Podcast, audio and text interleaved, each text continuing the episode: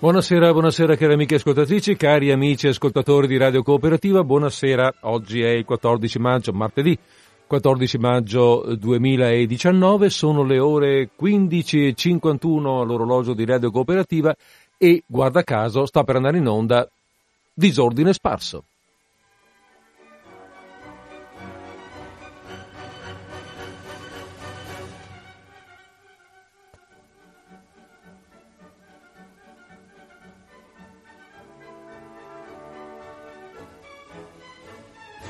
E via, disordine sparso sia se disordine sparso deve essere.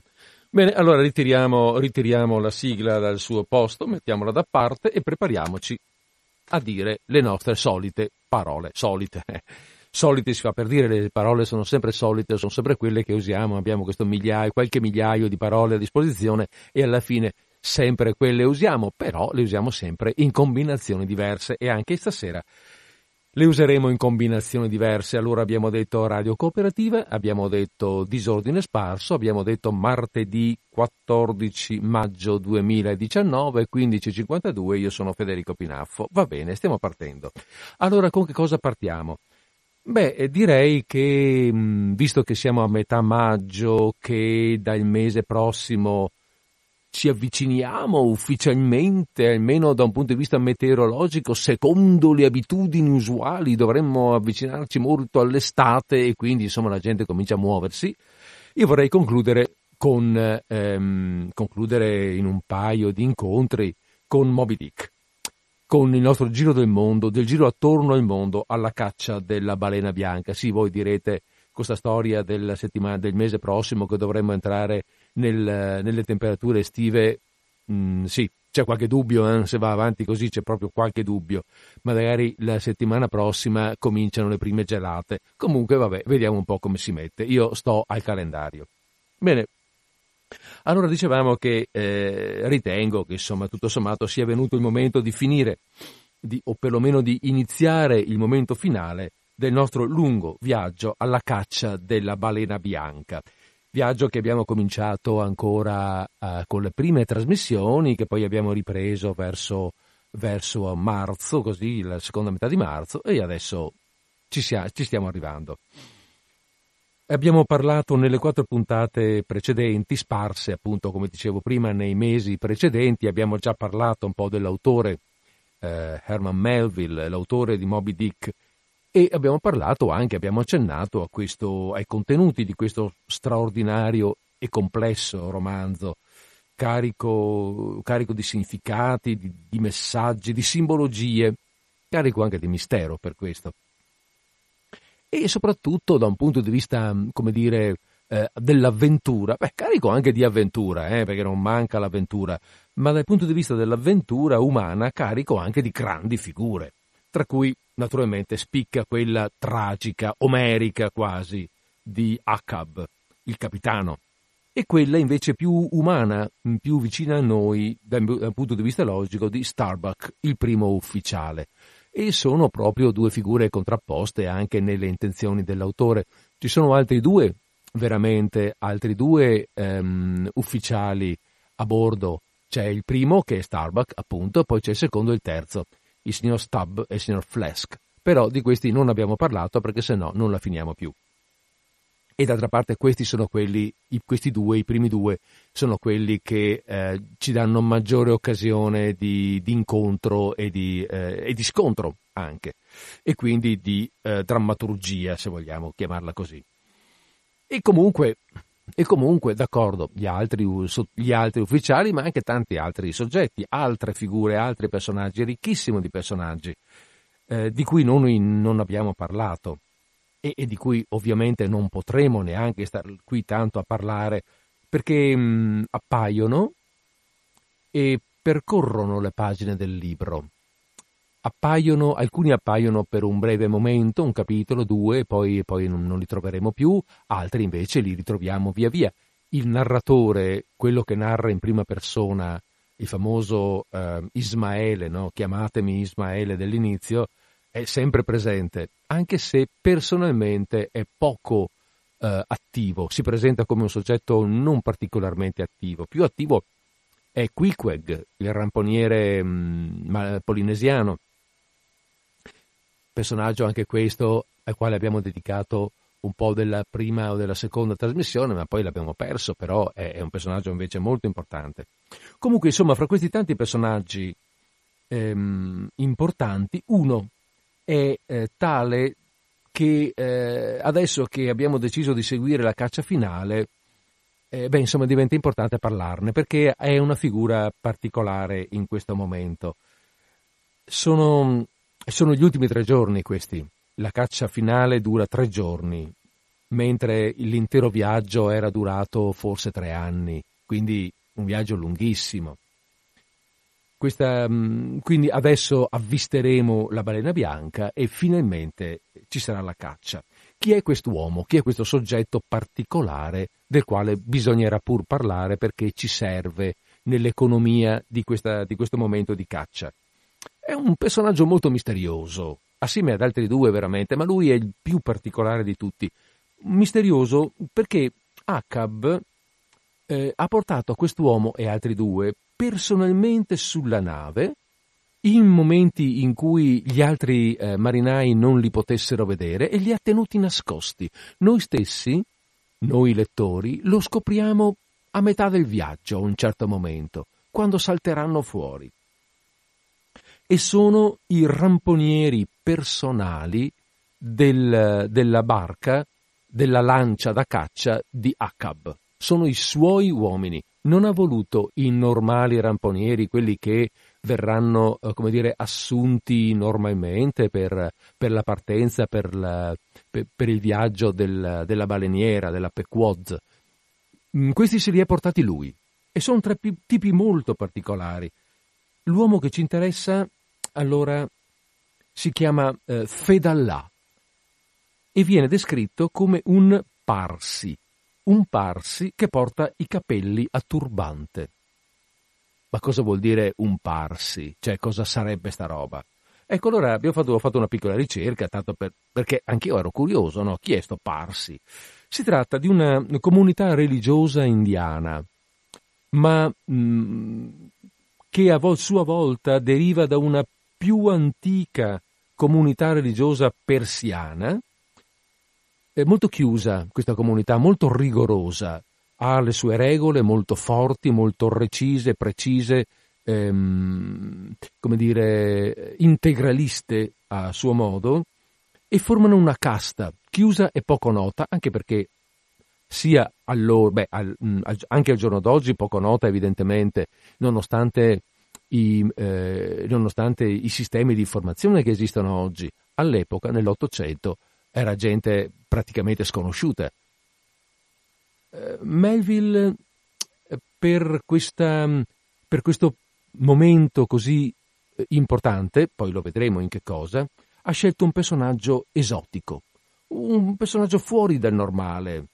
eh, fuori dal normale contesto, perché quest'uomo, questo ramponiere, deve avere, dovrà avere un dialogo personale, una relazione molto particolare, diversa da quella di tutti, con Acab. Acab avete sentito, non è eh, uomo da avere particolari relazioni con la gente, di fidarsi di, questo, di questo o di quello. Acab è staccato da tutti, è il capitano ed è l'eroe tragico della vicenda. Con Fedallah invece ha un rapporto particolare. Allora, vediamo un attimo una breve descrizione fisica di questo personaggio. Ah, si parte un po' da, dire, da alcune righe che, che, che, non sto a leggere perché creerebbero confusione, sono collegate con la pagina precedente, non la finiamo più, parto da un certo punto, dove dice così, quel fedallà, dai capelli a turbante, rimase dal principio alla fine un mistero imbacuccato. Da dove spuntasse, in un mondo incivilito come questo, nessuno lo sapeva. Né che razza di vincolo misterioso lo legasse, come risultò presto, allo strano destino di Acab, al punto di avere su di lui una specie di influsso semidichiarato, che poteva anche essere, lo sai Dio, addirittura una vera e propria autorità. ma trattare Fedallà con, con indifferenza non è possibile. Era uno di quei tipi che la buona gente civile della zona temperata vede soltanto nei sogni, vagamente per giunta, ma i cui simili sgusciano di tanto in tanto tra le comunità immutabili dell'Asia, specie nelle isole orientali, a levante del continente. Quei paesi isolati, immemoriali, inalterabili, che perfino in questi tempi moderni conservano tanto della spettrale natura aborigena delle generazioni primitive della Terra, quando la memoria del primo uomo era un ricordo distinto. E tutti gli uomini suoi discendenti, non sapendo da dove egli fosse venuto, si guardavano l'un l'altro come veri fantasmi e chiedevano al sole e alla luna perché erano stati creati e a che scopo. Quando, come dice la Genesi, gli angeli stessi si univano alle figlie degli uomini, ma anche i demoni, aggiungono i rabbini non canonici, indulgevano in amori terreni. E qui ci mette un dubbio.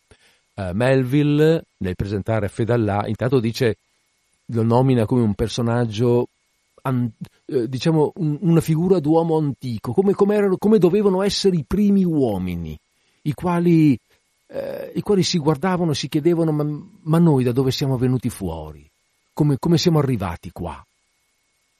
E, e potrebbe essere, dice, dice Melville, il prodotto di un angelo, ma anche di un demone. Non si sa chi sia. E questo mette molto, dà molto mistero a questa figura, a questa figura forte e stravagante. Va bene. Ed ora, mm, ed ora eh, vediamo un attimo il capitolo 117, perché il capitolo 117 contiene la profezia che Fedallà fa ad Acab. Ecco perché ho voluto eh, nominarvi Fedallà e perché ho voluto un po' anche leggervi questa presentazione. Perché, perché adesso eh, Fedallà eh, farà una profezia molto interessante, misteriosa, eh, alla quale Acab crede, non crede, comunque lo scuote. E perché Acab si lasci scuotere, bisogna che chi gli parla sia particolarmente importante per lui. Allora abbiamo detto che l'articolo è, eh, pardon, l'articolo, che il capitolo è il 117 e vediamo un po' Lo leggo tutto. Sono due pagine, una pagina e mezza. Vi ho detto no, che questi capitoli sono, sono tutti brevi, a parte alcuni centrali. Allora c'è un momento in cui ehm, hanno preso delle hanno, durante, durante, questa, durante, il loro viaggio, durante la caccia, hanno la Pequod, i, balenieri della Pequod hanno preso delle balene e una di queste è stata cacciata proprio dalla barca di Acab che ha a bordo Fedallà. Restano fuori tutta la notte accanto alla balena perché sono lontani dalla nave, ormai è buio, per non perderla la tengono, ci dormono vicino con la loro barca e poi il giorno dopo la porteranno verso la nave per le operazioni di squartamento, di, eh, di, di prelevamento delle parti grasse per fare l'olio, che è quello il motivo per cui cacciano le balene. Capitolo 117 La guardia alla balena Le quattro balene uccise quella sera erano morte in punti assai distanti. Una a sopravvento, lontano, una meno lontano a sottovento, una a prua, l'altra indietro. Queste tre ultime vennero rimorchiate alla nave prima di notte. Ma quella sopravvento non si poteva recuperare fino al mattino e la barca che l'aveva uccisa le stette accanto tutta la notte. Era la barca di Acab. Il palo col guidone era piantato dritto nello sfiatatoio del cadavere e la lanterna che pendeva dalla cima gettava una luce tremante, agitata sul dosso nero e lucido, e più lontano sulle onde notturne, che massaggiavano gentili il fianco ampio della balena, come debole risacca una spiaggia. Acab e tutti gli uomini della barca parevano addormentati, tranne il Parsi, che, accoccolato a prua, stava a fissare i pescicani che giocavano spettrali attorno alla carcassa e picchiavano con le code le sottili tavole di cedro. Un suono, come il lamento degli spettri imperdonati di Gomorra vacanti a nuvole sull'asfaltide, corse rabbrividendo per l'aria. Destato dal suo torpore, Acab si trovò il parsi faccia a faccia. Accerchiati dal buio della notte, parevano gli ultimi uomini in un mondo sommerso. Li ho sognati di nuovo, disse. I carri funebri? Non ho detto, vecchio, che non ti toccherà né carro né bara? E chi di quelli che muoiono in mare ha il carro funebre? Vecchio, ti ho detto che prima che tu possa morire in questo viaggio, due carri funebri ti appariranno in verità sul mare. Il primo non fatto da mano mortale, e il legno visibile dell'altro deve essere cresciuto in America. Ma sì, certo, proprio uno strano spettacolo, parsi. Un carro funebre coi pennacchi che galleggia sull'oceano e le onde che reggono la bara. Ah! Uno spettacolo così non lo vedremo presto. Credimi o no, non puoi morire finché non lo vedi, vecchio. E cosa hai detto di te stesso? Anche se vedi il secondo, io me ne andrò sempre prima di te, come tuo pilota. E quando te ne sarei così andato prima, se mai succederà, allora, prima che io ti segua, tu mi devi riapparire per pilotarmi ancora. Non era così? Beh, allora, se credessi tutto ciò che dici, mio pilota, ho qui due pegni che riuscirò ancora a uccidere Moby Dick e a sopravvivergli.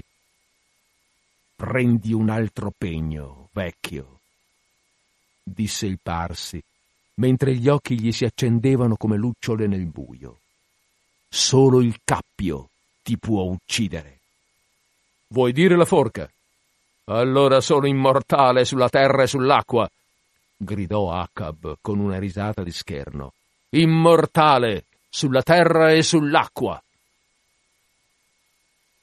ambedue si zittirono come una persona sola. L'alba grigia si alzò. L'equipaggio dormente si levò dal fondo della lancia e, prima di mezzogiorno, la balena fu portata a fianco della nave.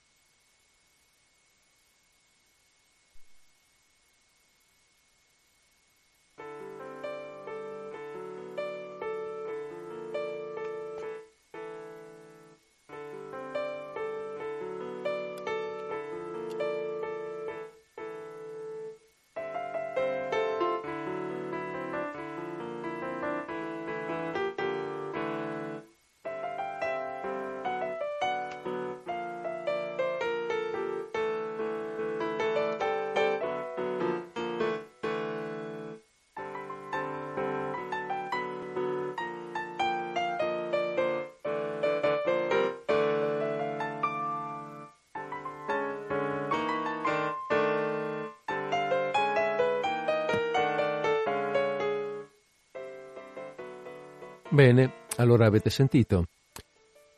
Fedallah il Parsi dice, fa questa profezia, una profezia però che Acab aveva già sentito.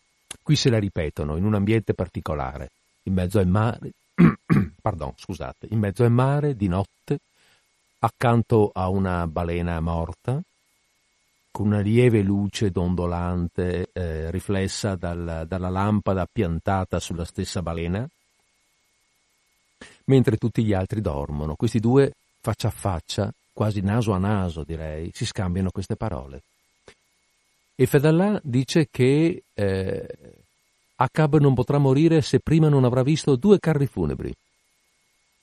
E dice anche che lui, Fedallah, morirà per primo, ma tornerà perché lui è il timoniere e lui, dopo morto, tornerà a timonare, cioè a condurre di nuovo Acab verso la morte. E Acab dice: Ma come? In mezzo al mare dovrei vedere due carri funebri e tu, da morto, torni a chiamarmi? Beh, allora sono sicuro che non morirò mai. Però questa, questa è la profezia. Bene, e adesso, adesso andiamo al gran finale.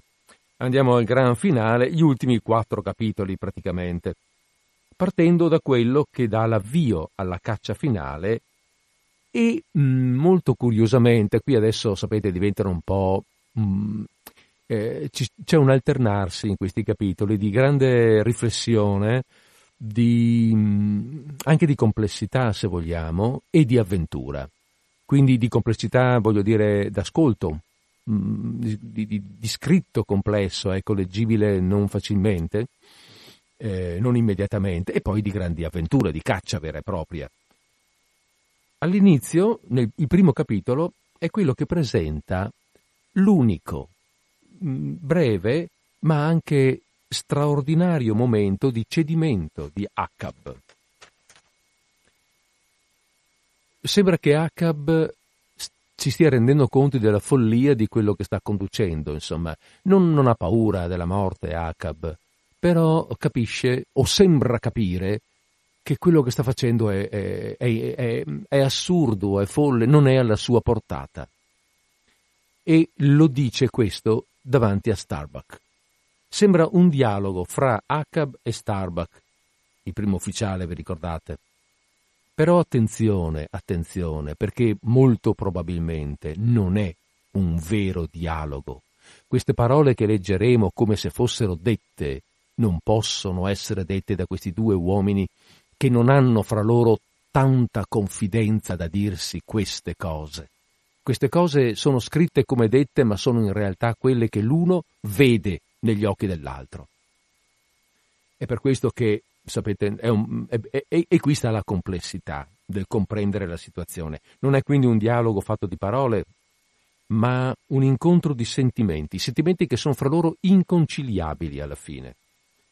Sono solo sguardi di uomini che si leggono dentro, ma che, che sembrano trovare anche un punto d'incontro, ma che alla fine non riusciranno a trovarlo. Questo, vediamo un po', eccolo qua parte dal capitolo 132 che si chiama La Sinfonia. Attenzione, la prima parte di questo capitolo, proprio l'inizio, ha una, eh, alcune, alcune righe liriche molto belle in cui l'autore descrive un attimo l'ambiente attorno, ma l'ambiente attorno ha poco da descrivere. Cosa vuoi che ti racconti? C'è acqua e mare, non c'è nient'altro. E c'è però questa immagine che ha Melville del mare e dell'aria come, come il contrasto o l'incontro tra, le due, tra il, mm, dire, le, le due componenti della vita, il maschio e la femmina, la femmina e il maschio. Vediamo un po'. Era un giorno limpido, di un azzurro acciaio. Le sfere dell'aria e del mare si distinguevano appena in quel lago ceruleo. Ma l'aria pensosa aveva una trasparenza pura e soave come un viso di donna. E il mare, robusto e virile, si gonfiava in ondate lunghe, poderose, flemmatiche, come il torace di Sansone dormente. Qua e là, in alto, guizzavano le ali nivee di piccoli uccelli immacolati. Erano i teneri pensieri dell'aria femminea. Ma giù, negli abissi dell'azzurro infinito, da ogni parte s'avventavano enormi leviatani e pesci spada e squali. E queste erano le riflessioni violente, tormentose assassine di quel mare maschio. Ma il contrasto così profondo nell'intimo, di fuori appariva solo in ombre e riflessi. Quei due sembravano una cosa sola, e solo il sesso, diciamo, li distingueva. Arriva, come un re o uno zar maestoso, il sole pareva donare quell'aria gentile a questo forte mare rollante, come la sposa allo sposo. E laggiù, alla cintura dell'orizzonte, quel moto soave e tremulo che si scorge qui all'equatore, indicava la fede inebriata e palpitante, le paure in- innamorate con cui la povera sposa donava il suo grembo. Rattrappito e contorto, nocchiuto e solcato di rughe, dolorosamente fermo e inflessibile, gli occhi rossi come carboni che ardono ancora tra le cenere di un disastro. Acab uscì sicuro nella chiarità del mattino, alzando l'elmo scheggiato delle ciglia verso la fronte della, fa- della fanciulla leggiadra del cielo. O infanzia immortale e innocenza dell'azzurro! invisibili creature alate che ci scherzano tutto intorno. Dolce fanciullezza dell'aria e del cielo, come eravate dimentiche del dolore contorto di quel vecchio. Ma così ho visto le piccole Miriam e Marta, elfi dagli occhi ridenti, saltellare spensierate attorno al lavo decrepito, giocare con la chierica di capelli abbruciacchiati che gli spuntano ai bordi del cratere spento del cervello. Dal portello Acab attraversò lentamente la coperta, si chinò sulla fiancata e guardò come la sua ombra nell'acqua affondava sempre più ai suoi occhi, quanto più cercava di penetrarne l'intimità. Ma gli aromi soavi di quell'aria incantata parvero alla fine dissipare per un attimo il cancro che aveva nell'anima. Quell'aria lieta, felice, quel cielo amabile, lo accarezzò infine, lo rasserenò. La terra matrigna, così a lungo minacciosa e crudele, ora gettò braccia amorose attorno a quel collo testardo e parve singhiozzare di gioia su di lui, come per uno che, traviato e indurito, ella avesse tuttavia il cuore di benedire e salvare. Di sotto al cappello tirato sugli occhi, una lacrima cadde nel mare e tutto il Pacifico non conteneva ricchezze eguali a quella misera goccia. Starbuck vide il vecchio. Lo vide appoggiarsi di peso alla murata e gli parve di sentire nel proprio cuore onesto lo smisurato singhiozzo che rompeva dal cuore di tutta quella serenità. Attento a non toccarlo e a non farsi notare, venne a metterglisi accanto. Acab si voltò. Starbuck. Sì, signore. Ah, Starbuck. È così dolce il vento, il cielo così tenero. In un giorno così, proprio così delicato, colpii la mia prima balena. Un ramponiere di diciott'anni, quarant'anni fa, quaranta, quarant'anni. Quarant'anni fa, quarant'anni di caccia continua, quarant'anni di privazioni e pericoli e tempeste, quarant'anni su questo mare spietato. Per quarant'anni Acab ha lasciato la terra serena. Per quarant'anni ha fatto guerra agli orrori dell'abisso. Proprio così, Starbuck. Di questi quarant'anni non ne ho passati tre a terra. Quando penso a questa vita che ho fatto, e che solitudine spaventosa è stata. Questa fortezza murata e chiusa di un capitano che lascia ben poco accesso ai moti di affetto della terra verde lì attorno. Ah, che stanchezza, che fatica, schiavitù africana di chi comanda, così solo quando penso a tutto questo e finora l'ho appena sospettato, mai capito così chiaro.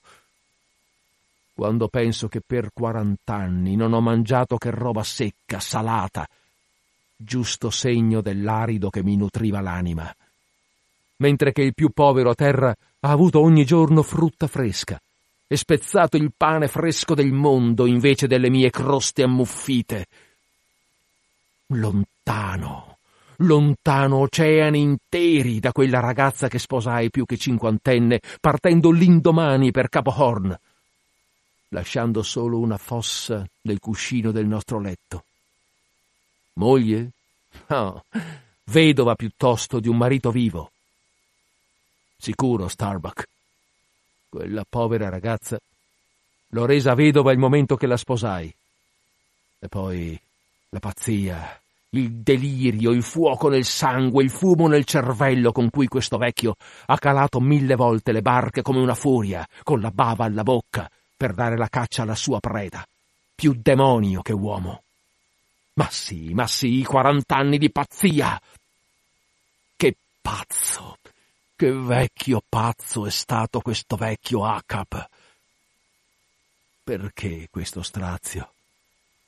Perché sfinire? Perché paralizzare questo braccio col remo, col rampone, con la lancia? Che ci hai guadagnato, Acap? Cos'è che gli resta? Guardami. Ah, Starbuck. Non è duro che con questo gran peso che porto debbono avermi strappata di sotto una povera gamba. Ah, tirati via i tuoi vecchi capelli, mi vanno negli occhi e pare che pianga. Cernecchi così bianchi non sono mai spuntati che da mucchi di cenere. Ma ti sembro davvero tanto vecchio, tanto, tanto vecchio, Starbuck. Mi sento stracco da morire, torto in due con la gobba, come se fossi Adamo che va barcollando sotto il mucchio dei secoli del tempo del paradiso. Dio, Dio, Dio, spaccami il cuore e sfondami il cervello. Che farsa, che farsa. Che farsa amara e crudele questi capelli bianchi. Forse che ho tanto vissuto sereno da dovervi portare e da parere e da sentirmi così insopportabilmente vecchio. Qua. Vienimi vicino, Starbuck. Fammi guardare dentro un occhio umano. È meglio che guardare nell'acqua, nell'acqua o nel cielo. Meglio che guardare Dio. Per la terra verde. Per il calduccio del focolare. Ma questo è uno specchio magico, amico mio. Vedo mia moglie e mio figlio nei tuoi occhi. Ah no, no. Resta a bordo. Resta a bordo e non ammainare con me quando il vecchio marchiato darà la caccia a Moby Dick. Non voglio che tu corra quel rischio. No, non con quella casa lontana che ti vedo negli occhi. Oh capitano, mio capitano, cuore nobile, vecchio cuore, grande dopo tutto, perché si deve dare la caccia a quel pesce odioso? Torna via con me, usciamo da queste acque di morte, torniamo a casa. Anche Starbuck ha una moglie e un figlio. Una moglie e un figlio della sua gioventù fraterna e spensierata come i tuoi, signore, sono moglie e figlio della tua vecchiaia paterna, piena d'amore e di affetto. Andiamocene via. Andiamo via, lasciami cambiare rotta subito. Come sarà bello, come sarà divertente, capitano, se torniamo a ruzzolare verso la nostra vecchia Nantucket. Ah, signore, credo che anche lì a Nantucket ci siano giornate azzurre e dolci come questa, ci sono, ci sono. Le ho viste. Certe giornate d'estate la mattina, verso quest'ora. Sì, è l'ora del sonnellino questa. E il piccolo si sveglia tutto vispo. Siede in mezzo al letto e sua madre gli parla di me, di questo vecchio cannibale. Gli dice che sono lontano, in alto mare, ma che torno per farlo ballare di nuovo. Ma è la mia, la mia Mary, questa. Ha promesso che avrebbe portato mio figlio ogni mattina sulla collina per essere il primo a scorgere la vela di suo padre. Ah sì, sì, basta, è deciso. Puntiamo su Nantucket. Venite, capitano. Studiate la rotta e si torna. Guardate, Guardate la faccia del bambino alla finestra, la mano sulla collina. Ma Acab aveva distolto gli occhi. Si scosse come un albero malato e gettò a terra il suo ultimo frutto incenerito. Che cos'è mai? Quale cosa indicibile, incomprensibile e inumana? Quale falso signore e padrone nascosto? Quale tiranno crudele e senza scrupoli mi comanda che contro ogni affetto e desiderio naturale io debba continuare a spingermi e serrarmi e schianciarmi di continuo per esortarmi pazzamente a fare ciò che nel profondo del cuore non ho mai osato neanche pensare. È Acab, Acab. Sono io, Signore, che alzo questo braccio, o chi è? Ma se il gran sole non si muove da sé e non è che un fattorino del cielo, se neanche una stella può ruotare se non per forza invisibile, come può dunque battere questo piccolo cuore? E questo piccolo cervello pensare, se non è Dio che batte quel battito, pensa quel pensiero e vive quella vita, e non io. Per Dio, amico, siamo fatti girare e girare in questo mondo come quell'argano lì. E il destino è la manovella. E sempre, guarda lì, quel cielo sorridente e questo mare senza fondo. Guarda, vedi quell'ala lunga laggiù? Chi gli ha messo in testa di inseguire e azzannare quel pesce volante? Dove vanno gli assassini, amico? Chi deve giudicare? quando il giudice stesso è portato alla sbarra. Ma il vento è così dolce, e il cielo ha un colore così tenero, e l'aria è profumata come se spirasse da prati lontani. Debbono aver tagliato il fieno chissà dove, sotto i pendii delle Ande Starbuck, e i mietitori dormono tra il fieno tagliato di fresco. Dormono? Ma sì, per quanto ci affatichiamo, tutti alla fine dormiamo sul prato. Dormiamo, sicuro, e arrugginiamo tra il verde come le falci dell'anno scorso buttate d'accanto e dimenticate tra l'erba ancora. Starbuck! Ma l'ufficiale se n'era andato, bianco per la disperazione come un morto. Acab Attraversò il ponte per dare un'occhiata dall'altra parte, ma trasalì, vedendo nell'acqua il riflesso di due occhi sbarrati. Fedallà s'appoggiava immobile alla stessa ringhiera.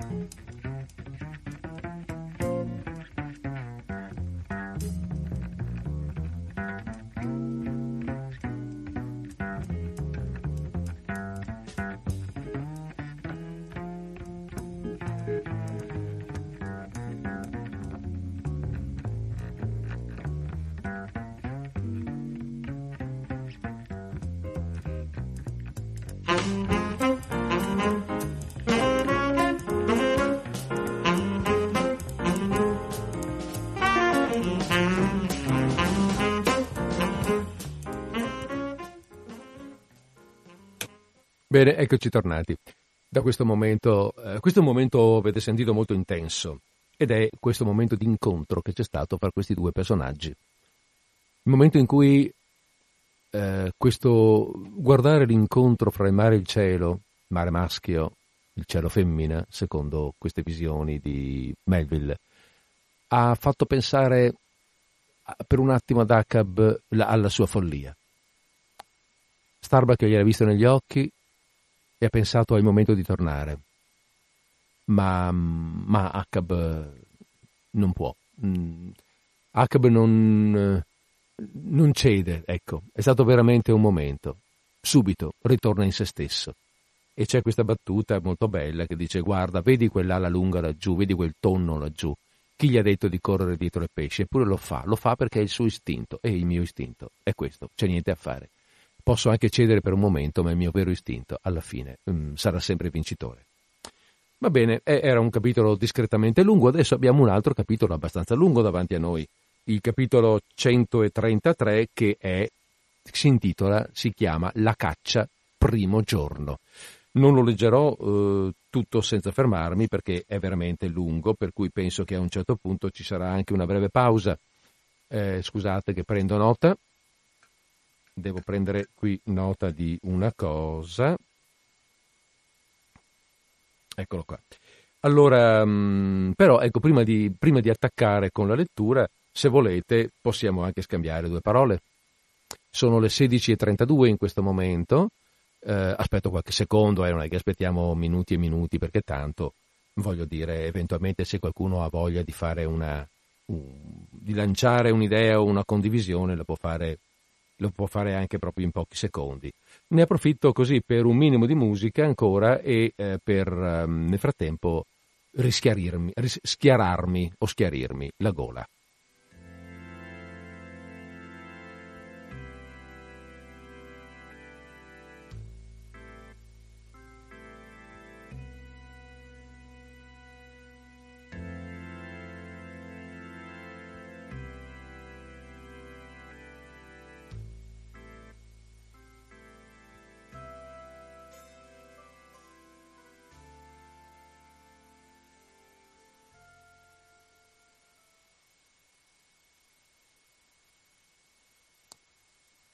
Capitolo 133 La caccia.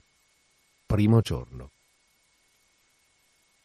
Quella notte, durante il quarto di mezzo, quando il vecchio, come spesso faceva, si staccò dal portello su cui s'appoggiava e andò al suo perno, di colpo spinse avanti la faccia ferocemente, fiutando l'aria marina, come fa un sagace cane di bordo nell'avvicinarsi a qualche isola selvaggia dichiarò che ci doveva essere una balena nei paraggi.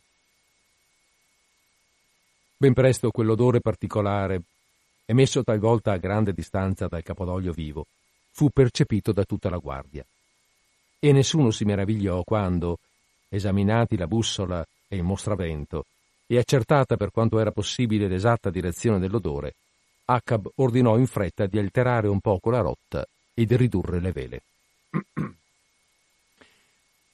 L'accortezza che aveva dettato queste misure venne giustificata in pieno al rompere dell'alba, dalla vista di una lunga striscia lucida sul mare, dritta davanti a prua, liscia come olio, e simile, nelle increspature pieghettate dell'acqua che l'orlavano, al terzo segno metallico di qualche veloce onda di marca alla bocca di un fiume rapido e profondo. Arma le teste d'albero, tutti in coperta! Tuonando col calcio di tre pesanti manovelle sul tavolato del castello, da guri scossi dormienti con tali botte da giudizio universale che quelli parvero esalare dal portello, tanto fulmineamente apparvero coi vestiti in mano. Cosa vedi? urlò Acab, spianando la faccia al cielo. Niente, signore, niente! fu il grido che calò in risposta. Bel vedere, velaccio e velaccino, coltellacci, in basso e arriva, alle due di bande! Fatta ogni vela, Acab sciolse la cima di sicurezza che serviva a issarlo in testa all'alberetto di controvelaccio e pochi minuti dopo stavano tirandolo lassù, quando, mentre era a solo due terzi del percorso e scrutavala in avanti nell'apertura orizzontale tra la vela di gabbia e quella di velaccio, scagliò nell'aria un urlo come di gabbiano. Laggiù soffia! Laggiù soffia! Gobba come una montagna di neve! È Moby Dick! Eccitati dal grido, che parve ripreso quasi allo stesso momento dalle tre vedette, quelli in coperta corsero alle manovre per vedere la balena famosa che da tanto tempo inseguivano. Ora Acab aveva raggiunto il suo posto lassù. alcuni piedi sopra le altre vedette, e Tastego gli stava proprio di sotto, in cima al suo alberetto, sicché la testa dell'indiano era quasi al livello del calcagno di Acab. Da questa altezza si vedeva ora la balena a prua, a qualche miglio. A ogni ondata mostrava l'alta gobba scintillante e sfiatava regolarmente nell'aria il suo gettito silenzioso. Ai creduli marinai parve lo stesso zampillo silenzioso che avevano visto tanto tempo fa sotto la luna, nell'Oceano Atlantico e nell'Indiano. E nessuno di voi l'aveva vista? Gridò Acab agli uomini appollaiati tutt'intorno. L'ho vista quasi allo stesso momento del capitano Acab, signore, e subito ho gridato, disse Tastego. Non allo stesso momento, non allo stesso momento, no, il doblone è mio. Il destino me l'ha riservato, io solo, e nessuno di voi avrebbe potuto avvistare la balena bianca. La soffia, la soffia, la soffia, laggiù, di nuovo! Urlò in toni lunghi, protratti, melodici, intonati al graduale alzarsi dei getti visibili della balena.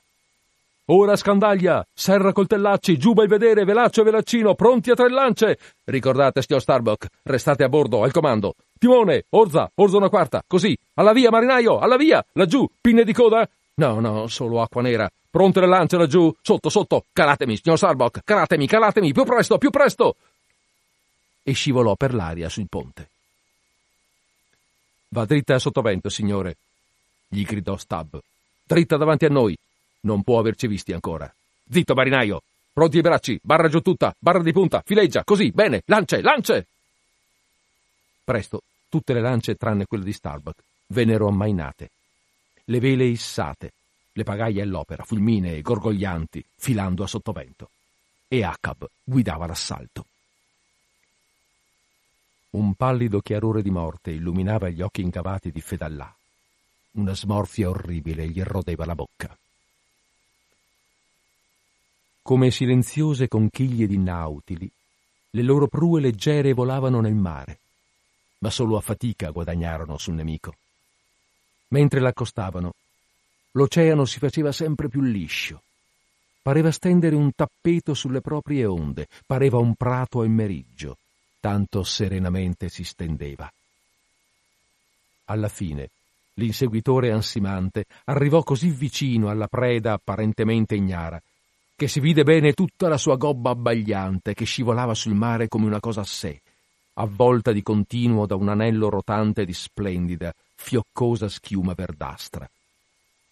Si videro le grandi rughe involute della testa, che sporgeva appena in avanti, e al di là proiettata lontano sul morbido tappeto turco delle onde, correva bianca e specchiante l'ombra della gran fronte lattea, che un gorgoglio musicale accompagnava scherzoso, e dietro le acque azzurre fluivano l'una sull'altra nella mobile valle della sua scia dritta, ed ambedue i lati lucide bolle affioravano e le danzavano ai fianchi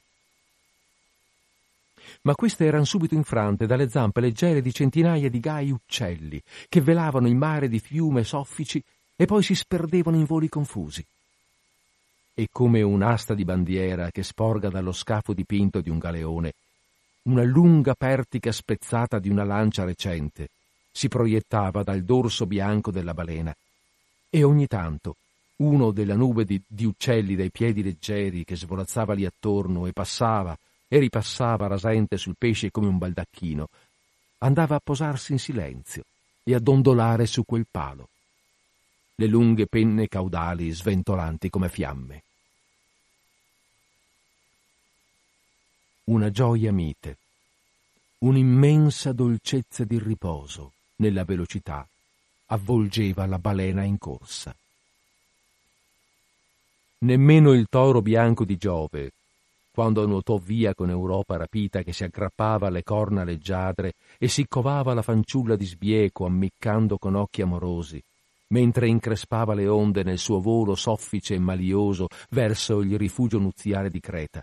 Neanche Giove, neanche quel gran re eccelso, superava la gloriosa balena bianca nel suo nuoto divino. da ciascun fianco morbido, nel momento in cui l'onda spezzata lo lambiva appena e poi rifluiva via lontano, da ciascun fianco lucente, la balena spandeva seduzioni. Nessuna meraviglia che qualcuno dei cacciatori, indicibilmente trascinato e sedotto da tutta quella serenità, avesse osato attaccarla. Ma aveva fatalmente scoperto che quella quiete non era che la maschera di cicloni. Eppure tu, balena, così calma, così fascinosamente calma, vai nuotando per tutti quelli che ti vedono la prima volta e non sanno quanti, nello stesso modo, puoi averne già raggirati e distrutti.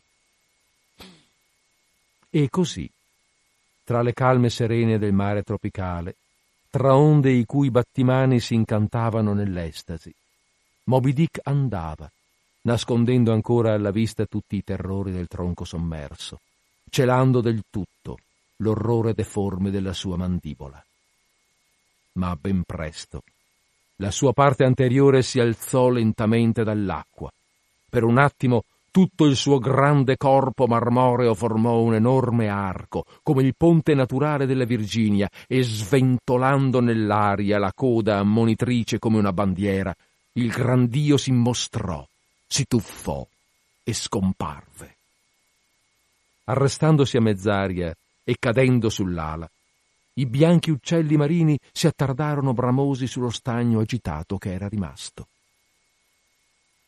Coi remi a picco e le pagaie abbassate, le scotte delle vele allentate, ora le tre barche galleggiavano ferme, aspettando la riapparizione di Moby Dick.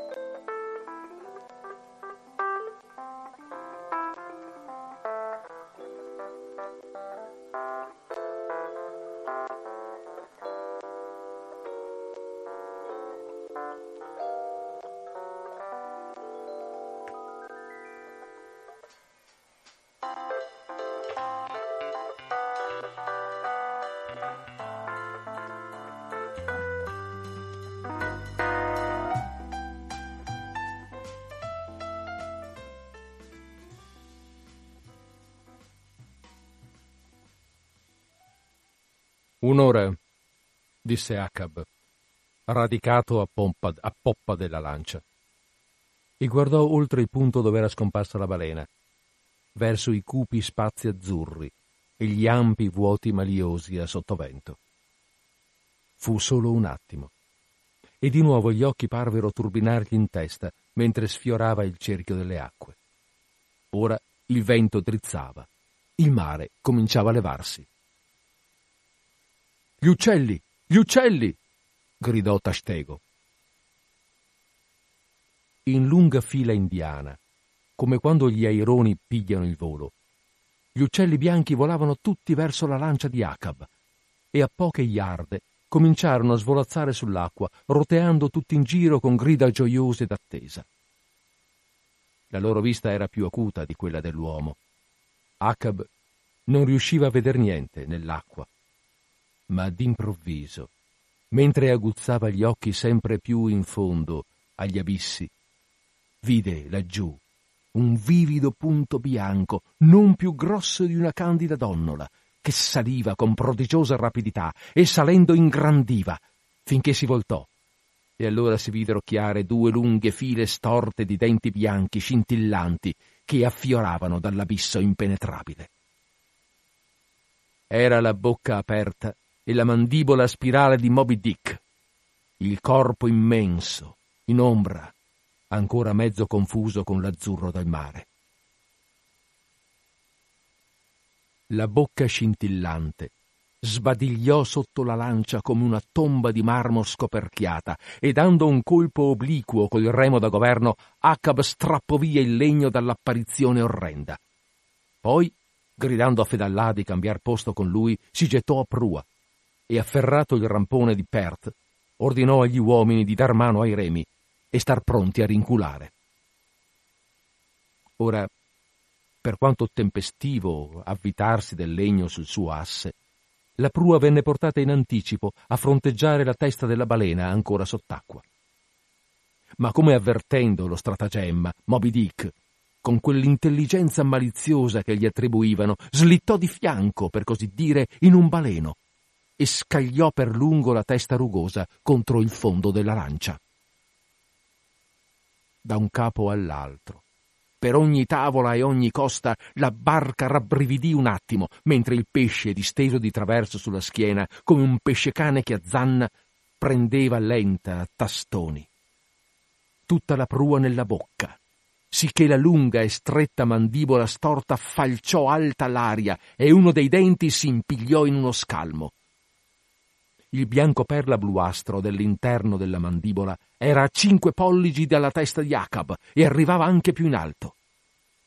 In questa posizione, la balena bianca scosse il cedro sottile come un gatto delicatamente crudele, il suo topolino. Con occhi impassibili, Fedallà guardò e incrociò le braccia, ma gli uomini giallo tigre ruzzolavano l'uno sull'altro per raggiungere l'estrema poppa.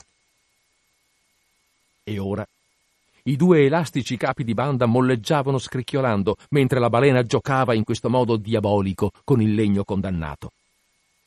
Era sommerso proprio sotto la lancia e il suo corpo non poteva essere colpito da prua, perché la prua l'aveva quasi in corpo, per così dire, e le altre lance restavano, senza volerlo, paralizzate, come davanti a una crisi fulminea a cui è impossibile opporsi. Fu allora che il folle Acab, inferocito per questa vicinanza esasperante del suo nemico, che lo metteva vivo e impotente proprio dentro quelle fauci odiate, fu allora che Acab, delirante, afferrò il lungo osso con le mani nude e cercò selvaggiamente di strapparlo dalla sua presa. E mentre ci si accaniva inutilmente, la mandibola gli sfuggì i fragili capi di banda si piegarono in dentro, cedettero e saltarono, mentre le due mascelle, come cesoie, scivolando più a poppa, tagliarono netto in due il legno e si rinserrarono in mare, a eguale distanza tra i due relitti galleggianti. Questi fluttuarono via, con le cime rotte in giù, e gli uomini aggrappati ai capi di banda del pezzo poppiero, che cercavano di tenersi ai remi per assicurarli di traverso. L'attimo prima che la barca andasse a pezzi, Acab, il primo a rendersi conto dell'intenzione della balena, dal suo astuto balzo di testa che per un momento ne allentò la presa, aveva tentato con la mano un ultimo sforzo per spingere il legno fuori dalla morsa.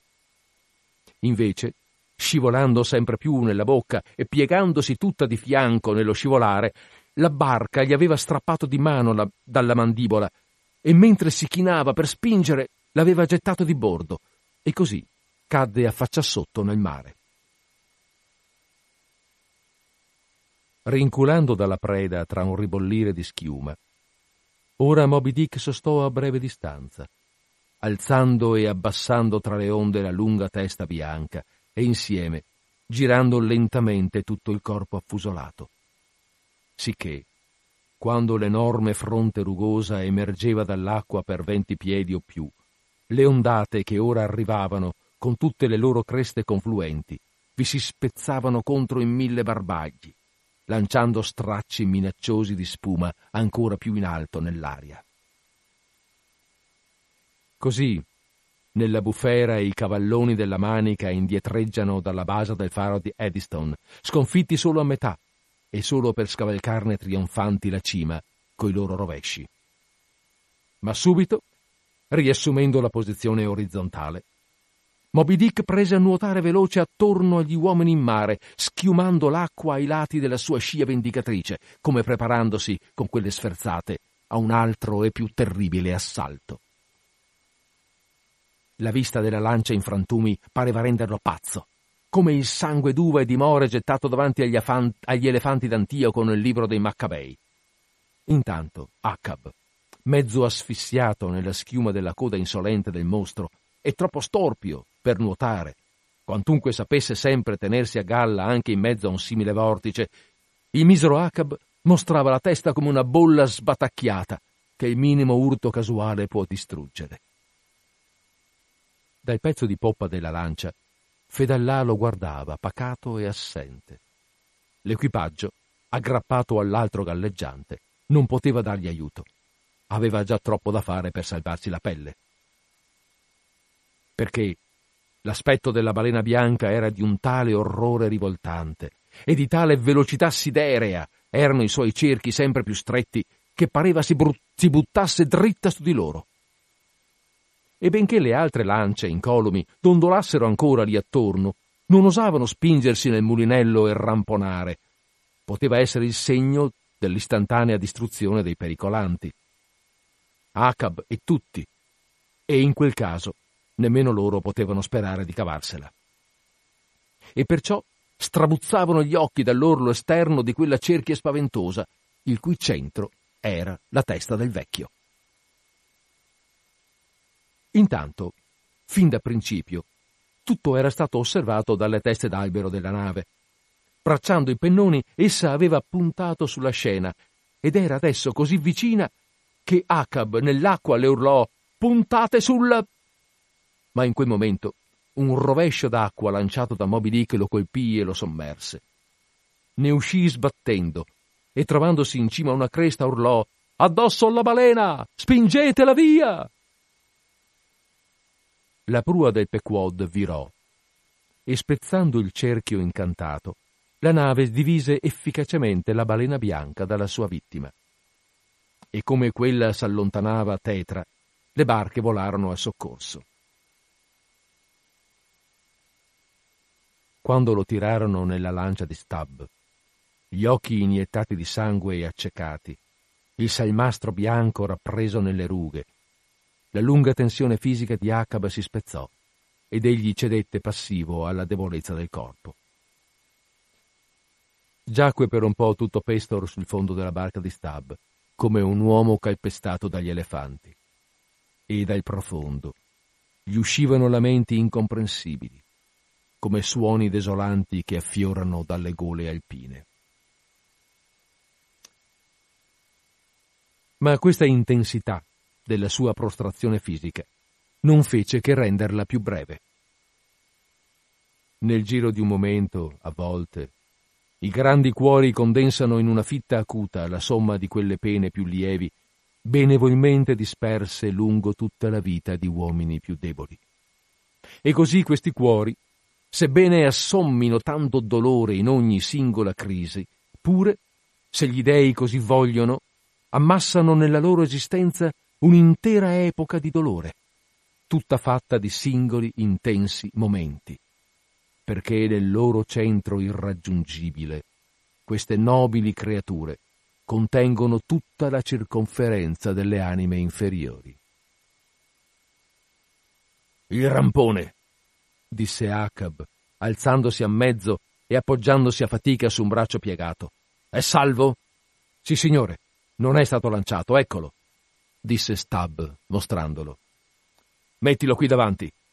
Manca nessuno? Uno, due, tre, quattro, cinque. C'erano cinque remi, signore, e ci sono cinque uomini. Bene, aiutami, marinaio. Voglio alzarmi in piedi. Così, così. La vedo. Laggiù, laggiù, sempre a sottovento. Che sfiatata! Giù le mani! La linfa eterna torna a scorrere nelle ossa di Acab. Alza la vela! Fuori i remi! Barra!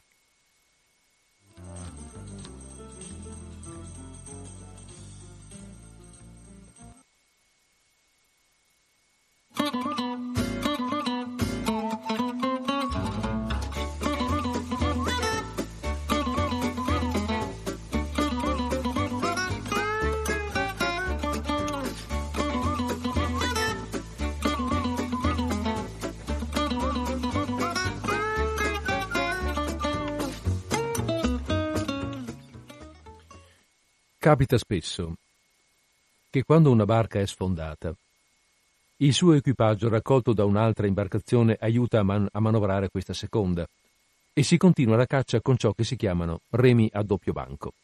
Fu così adesso. Ma la doppia potenza della lancia non eguagliò la cresciuta velocità della balena, che pareva avesse triplicato i banchi di ogni pinna e nuotava con uno slancio che mostrava chiaro come la caccia, se proseguita in queste condizioni, si sarebbe prolungata senza limiti, se non senza speranza. Né alcun equipaggio avrebbe potuto reggere così a lungo a uno sforzo così intenso e continuo al remo, cosa appena tollerabile per un breve lasso di tempo. Perciò la nave stessa, come capita a volte, offriva il modo indiretto più promettente di riprendere la caccia. Di conseguenza, le lance tornarono e furono subito issate alle gru. I due pezzi della lancia rotta erano già recuperati. E poi, alzando tutto sulle murate e spiegando ogni vela e allargando ai lati coi coltellacci come le ali a doppia giuntura di un albatro, il Pequod si gettò a sottovento sulla scia di Moby Dick.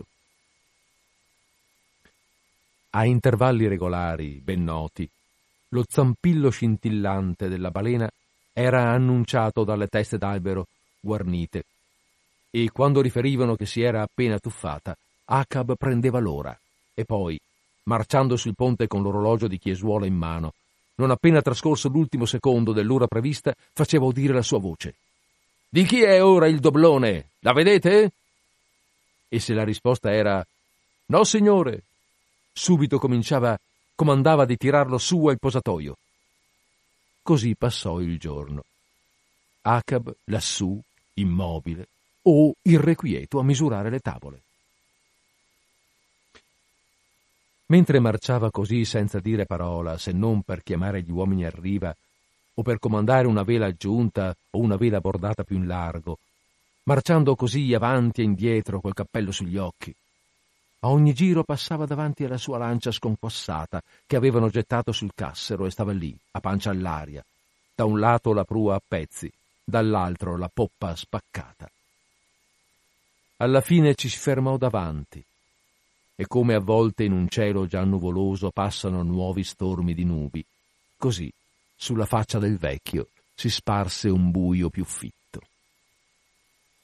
Stab lo vide fermarsi e forse pensando, ma senza spacconeria, di mostrare che il suo coraggio era intatto e di fare una bella figura agli occhi del suo capitano, si avvicinò e gridò adocchiando il relitto Il cardo che l'asino ha rifiutato. Gli pungeva troppo la bocca, signore. e uomo senz'anima è questo che ride davanti a un relitto. Stab, stab! Se, non, se non ti sapessi coraggioso come il fuoco, ma di un coraggio meccanico. Giurerei che sei un vigliacco. Gemiti e non risate dovrebbero sentirsi davanti a un relitto. Certo, signore, disse Starbuck avvicinandosi. È una vista solenne, un presagio. È un presagio cattivo. Presagio? Che vuoi dire? Un dizionario! Se gli dei vogliono parlare apertamente all'uomo, gli parlano apertamente da gentiluomini e non stanno lì a scuotere teste e a fare accenni misteriosi come vecchie comari. Andate. Voi due siete i poli opposti di una stessa cosa. Starbuck è Stab rovesciato, e Stab viceversa, e voi due siete tutta l'umanità. Acab sta solo tra i milioni che popolano la terra, e non ha vicini né dei né uomini. Fa freddo. Freddo. Ho i brividi. E allora? Uè, arriva, la vedi? Segnala sempre, anche se sfiata dieci volte al secondo. Il giorno era quasi finito. Solo frusciava l'orlo della sua veste d'oro. Presto fu quasi buio, ma le vedette restavano lassù. Non vedo più la sfiatata, signore. Troppo buio gridò una voce dall'aria. Che direzione? L'ultima volta! Come prima, signore! Dritto sottovento! Bene. Andrà più lento, ora che è notte. Giù i controvelacci e i coltellacci, signor Starbuck. Non bisogna metterla sotto prima di domattina. Non fa che una traversata ora. E forse si mette in panna. Barra O! Tieni tutta controvento! Arriva giù! Signor Stubb, manda uno fresco alla testa di trinchetto e tieni armato fino all'alba. Poi si avvicinò al doblone sull'albero maestro. Ragazzi, quest'oro è mio, me lo sono guadagnato. Ma lo lascio qui finché la balena bianca crepa e allora chi sarà il primo a vederla il giorno in cui crepa, quest'oro è suo. E se quel giorno l'ha visto io di nuovo, allora dieci volte quest'oro lo divido tra tutti. Andate ora. A te il ponte ufficiale. Così dicendo, si piazzò a mezza altezza sulla scaletta e tirandosi il cappello sugli occhi ci restò fino all'alba, tranne che, a intervalli, si scuoteva per vedere a che punto era la notte.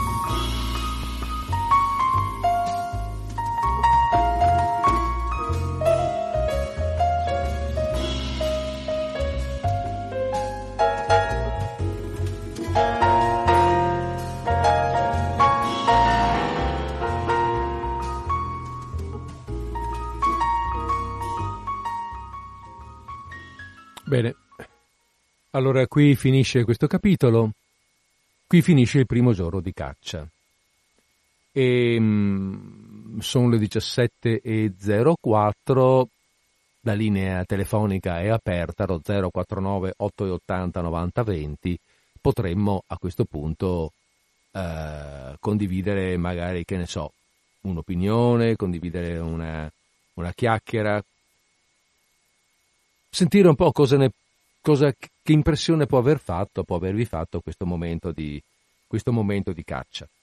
Io richiamo soltanto per un attimo, allora la linea è aperta, eh, ho detto 049 880 9020, chi vuole può chiamare. C'è um, una frase qui che mm, vi vorrei ripetere perché, perché è abbastanza interessante ed è anche difficile, voglio dire, buttata là all'inizio. Quando, um, quando Stab quando Stab fa, uh, il, che è il, il, secondo ufficiale, fa la battuta davanti al, al, relitto della barca, della lancia che è stata distrutta dalla um, balena, fa la battuta, dice ehm, è, questo qui è il cardo che l'asino ha rifiutato, gli pungeva troppo la bocca. Come a dire che insomma ehm, sì, certo, è una lotta dura, però le abbiamo dato del filo da torcere, la butta un po' in ridere, vuoi farsi vedere, è, un è uno spaccone. Ecco, Stab è un superficiale spaccone. E eh, Acab lo rimprovera dicendo gemiti e non risate dovrebbero sentirsi davanti a un relitto. Uh, c'è una chiamata in linea, bene, allora molto volentieri rispondiamo. Siamo in linea, pronto? Sì, Buongiorno, sono Maria Grazia e chiamo da Sarmede. Buongiorno Maria Grazia. allora, mi parli perché ho la bocca, mm. vale a dire poi sono impressioni forse distorte del fatto che ho un mega raffreddore stomacale. Quindi mi scuserete, ma intanto rompo il ghiaccio, no? Grazie. Ecco. Allora, Cosa, eh, alcune cose mi hanno colpito. Facciamo conto che sia quasi la prima lettura, perché la prima è stata nella lontanissima giovinezza. Mm-hmm. Una cosa straordinaria, l'efficacia eh, dei momenti lirici di, questo, eh, di, di mm. questa lettura, ma talmente grande da reggere anche a, a, al paragone eh, assolutamente improbabile, insomma, mm-hmm. il sì. cielo voto di donna e il mare maschio, insomma, eh, dai, il paragone mm. molto artificioso, eppure uno non se ne accorge. È un mago, è un poeta ed è un pittore. Eh. Ecco, a parte questo, un'altra cosa che mi eh, forse sbaglio nel percepirla, ma eh, una, eh, quasi eh, uno slittamento, un'ambivalenza, una, un fluttuare dei simboli in una pagina che lei aveva letto o che tu avevi letto, dai, uh-huh. siamo una famiglia sì, cooperativa. Benissimo. che, che, avevi letto eh, ancora all'inizio. Sì. Moby Dick era visto quasi come una potenza maligna, sì. quasi come un demone, una cosa che era dovere morale combattere. Alla fine, però, a parte la bellezza, la seduzione che può essere quella ingannevole del demonio. Però alla fine viene fuori che la scelta di Acab non è una scelta morale. Infatti. È il destino, è l'istinto, lui è nella natura come qualsiasi altro animale e seguire la febbre che l'istinto gli mette in cuore è una necessità. E quindi qua eh, si resta un pochino spiazzati, almeno io, a meno che proprio questa ambiguità, questo slittamento continuo non sia altro che il suo grande punto interrogativo di fronte al senso della vita. Ecco, ehm, in effetti credo che mm, eh, allora tu lei, lei tu Maria. allora Maria, grazie. Io credo che sia, sì, la, la, vedo, lo, lo, la vivo anch'io in questo modo, nel senso che poi, sai, allora, per quanto ho potuto fare un, così un, una qualche ricerca, ehm, anche le critiche sono, sono, sono, controverse in realtà. Questa ambiguità c'è, è presente, è, è, è forte e alla fine credo che ciascuno, mh, chi la legge, se la prende un po' come, come la sente per sé cioè è interpretabile, ecco.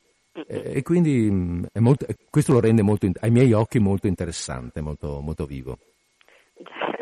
Va bene, grazie, lascio lo spazio. Grazie Maria, grazie. Grazie, arrivederci. In effetti, eh, ecco, io, io, a suo tempo così avevo, avevo, buttato un po' lì la mia idea, cioè quello che mi tocca di più di, questo, di questa simbologia è proprio eh, è il eh, Moby Dick visto come l'irraggiungibile da parte dell'uomo. Eh, quello che l'uomo vuole avere vuole, vuole, è la conoscenza estrema, quella alla quale l'uomo non è, ehm, come dire, non è abilitato e che lo porta alla fine alla perdizione, l'andare oltre i suoi limiti, l'oltrelimite, ecco.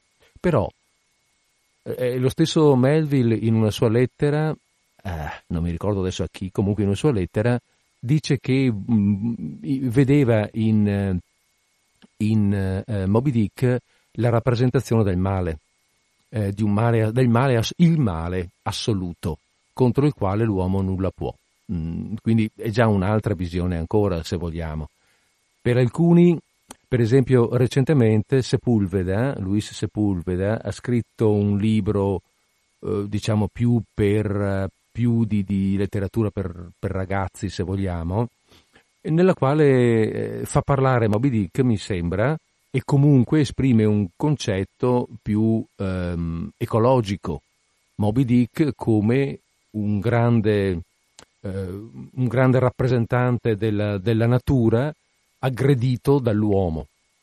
Eh, un Moby Dick che dice se tu uomo non mi fossi venuto accanto per farmi del male, io non avrei fatto del male a te lasciami stare e viviamo in pace tutti e due. Quindi questa è un'altra, un'altra visione ancora, questa di, di, un altro autore, autore moderno, rec- vivente, che ha presentato recentemente questo suo libro e che insomma vabbè, è, è un altro modo ancora di poter, di poter vedere questa, um, questa, grande storia, questa grande, questa grande narrazione. Ecco, io mh, richiamavo, uh, allora dopo voi appunto ringraziato uh, Maria Grazia che ci ha dato questo spunto, perché poi di questo no, che stiamo un po' parlando.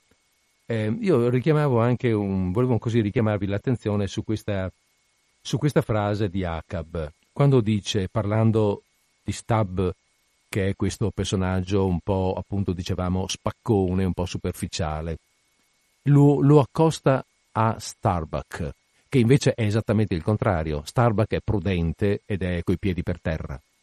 E dice, Starbuck è stab rovesciato. Cioè voi due rappresentate due, i due opposti, due opposti di questa umanità. Uno tutto per aria, tutto, uno superficiale, uno troppo coraggioso, ma troppo al di là della... cioè incosciente, e l'altro troppo prudente. Io sono l'unico che ha la coscienza del, ha la coscienza di quello, ha la profonda coscienza di quello che sta facendo, che so anche quanto sia pericoloso e quanto sia, mh, mm, diciamo, uh, oltre le forze, ma che conduco questa battaglia con la coscienza di ciò che sto facendo. Non voglio tirarmi indietro perché so che questo devo fare eh, ma non lo considero una cosa, eh, come dire così, incosciente come Stab, né voglio tornare indietro come farebbe Starbuck. E dice, Starbuck è Stab rovesciato e Stab viceversa. Stab, Stab quindi è Stab, è, rove... vabbè insomma, i due sono eh, due facce della stessa medaglia. E voi due siete tutta l'umanità. Non c'è nessuno come me, nessuno che capisca come me. Acab sta solo tra i milioni che popolano la terra e non ha vicini, né dei né uomini. È veramente la figura del grande, eh, come dire, del, del grande, mm, della grande tragedia, il, il, grande personaggio da tragedia, insomma, della tragedia, da tragedia greca, se vogliamo dire così.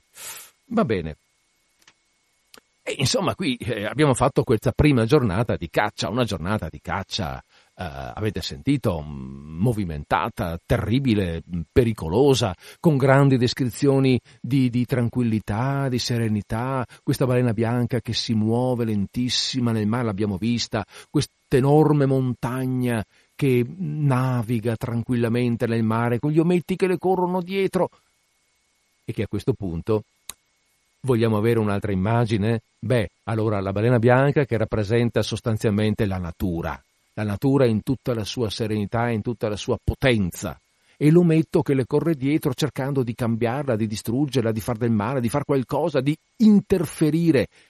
Ma quando l'uomo tenta di interferire con la natura, e questa è un'altra, guardate che, mm, eh, come dire, è un'altra possibilità di lettura di questa, di questa avventura, quando l'uomo tenta di interferire con la natura, eh beh allora, allora la natura in un modo o nell'altro si scatena.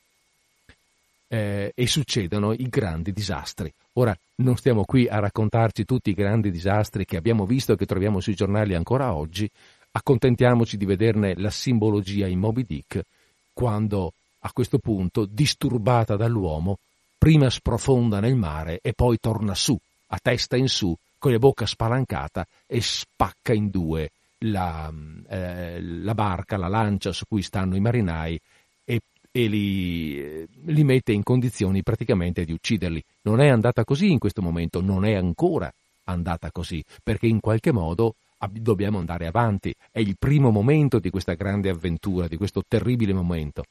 È il primo momento, è il primo giorno. Ci sono altri due giorni di caccia. E a questo punto sto guardando l'ora, sono le 17.16, è chiaro che non prendiamo il capitolo del secondo giorno, non vale la pena. Eh, cioè, quando lo prenderemo lo vogliamo anche finire, vogliamo vederle come vanno, come vanno queste cose. Per cui, per cui io, vabbè, resto qui, no, resto qui, certo che resto qui, ma voglio dire, metto un po' di musica, se volete eh, interrompere, interrompere, la musica con, eh, con, un'opinione, con una condivisione di, eh, di opinione, siamo qua. C'è ancora qualche minuto di tempo.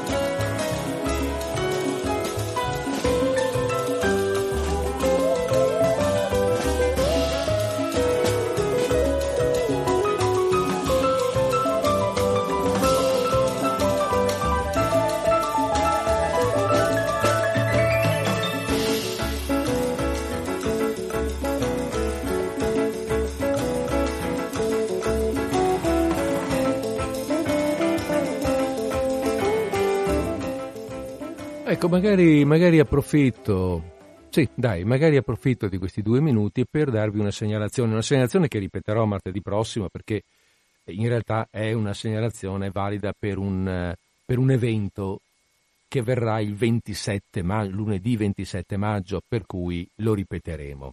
Però mettiamola pure in, in lista. Lo dico adesso perché è un evento, uno spettacolo che si fa per, ehm, per Radio Cooperativa eh, per far conoscere, per diffondere, per, eh, e anche per raccogliere dei fondi per Radio Cooperativa. Un evento che si svolgerà eh, il lunedì 27 maggio alle 20.45 presso la Sala Carmeli di Padova, all'interno del grande, del grande eh, cortile della scuola Pascoli, in via Galileo Galilei 36 dove l'Associazione Amici di Radio Cooperativa appunto ha organizzato una conferenza spettacolo, uno spettacolo che è anche un po' narrazione, mm, della quale l'autore e il presentatore, insomma sono io, è un mio monologo, mm, e che si intitola, non vi dico niente altro, vi dico solo il titolo perché spero che vi incuriosisca, poi magari ce lo ripetiamo meglio martedì prossimo. Si intitola Cardinale contro Giullare, al barco della regina Cornaro, lunedì 27 maggio alle 20.45 in via Galileo 36 a Padova. E così, con questa ultima comunicazione che verrà quindi ripetuta, eh, anche perché va in, in, in replica questa, questa trasmissione sabato mattina, quindi viene ripetuta e quindi ricordata, con questa comunicazione io ehm, chiudo la trasmissione di oggi, vi saluto vi auguro una buona conclusione di martedì, una buona conclusione di settimana. Vi do appuntamento a martedì prossimo, stesso posto, stessa ora. Restate, in, eh, restate ancora qui però perché vi devo dare il palinsesto della giornata di oggi.